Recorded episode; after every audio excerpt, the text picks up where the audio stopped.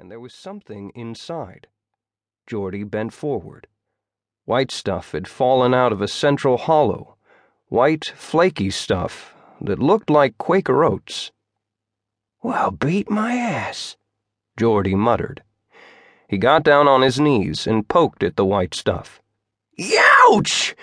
He snatched his fingers away and sucked them, his eyes watering. He was going to have a crop of blisters, just as sure as shit grows under a privy. A series of thunderclaps went off behind him, and Jordy leaped to his feet, looking wildly at the sky. Then he relaxed. It was just the one pound crackers they always started the fireworks show with. He hunkered down again, never minding the green starbursts spreading in the sky behind him. He had his own fireworks to worry about. Jordy wasn't bright. He had a potato face and large, blocky hands that were as apt to hoe up the carrots as the weeds that grew between them, and he got along as best he could. He fixed cars and sold wood, and in the winter he drove Christmas trees down to Boston. Thinking was hard work for him.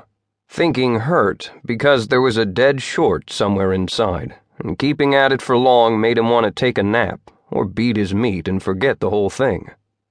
For Jordy, there were three types of thinking plain thinking, like what you were going to have for supper, or the best way to pull a motor with his old and bulky chainfall, work thinking, and big thinking.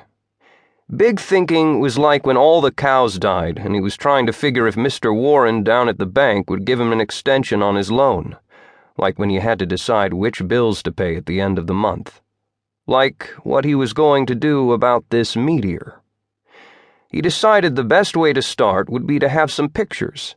He went back to the house, got his Kodak, went back to the creek, and took two flash photos of the thing, lying there cracked open like an egg, with Quaker oats coming out of it instead of yolk.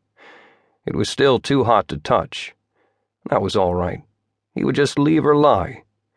If he took it up to the college in a tow sack, maybe they would say, Jordy Verrill, look what you done, you fucking lunkhead. You picked her up and bust her all to hell.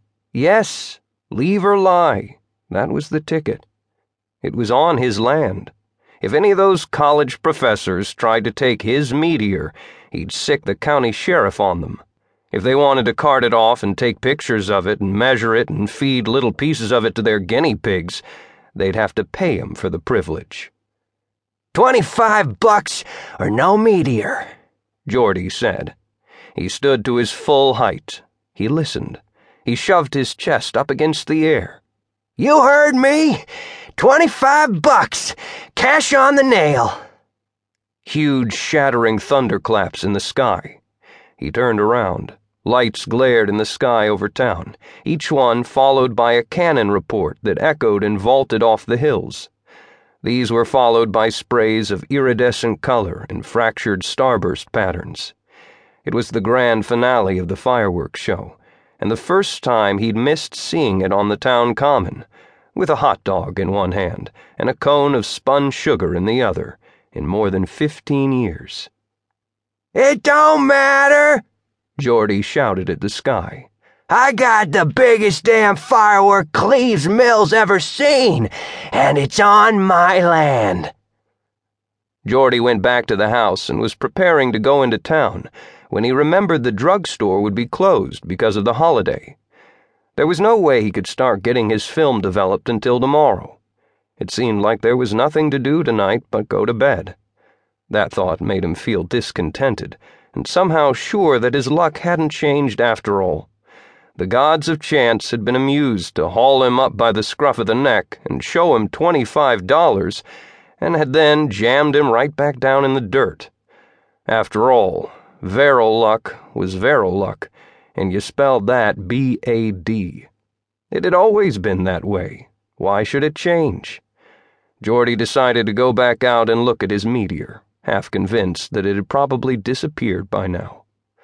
The meteor was still there, but the heat seemed to have turned the Quaker oat stuff to a runny liquid that looked like flour paste with too much water added in.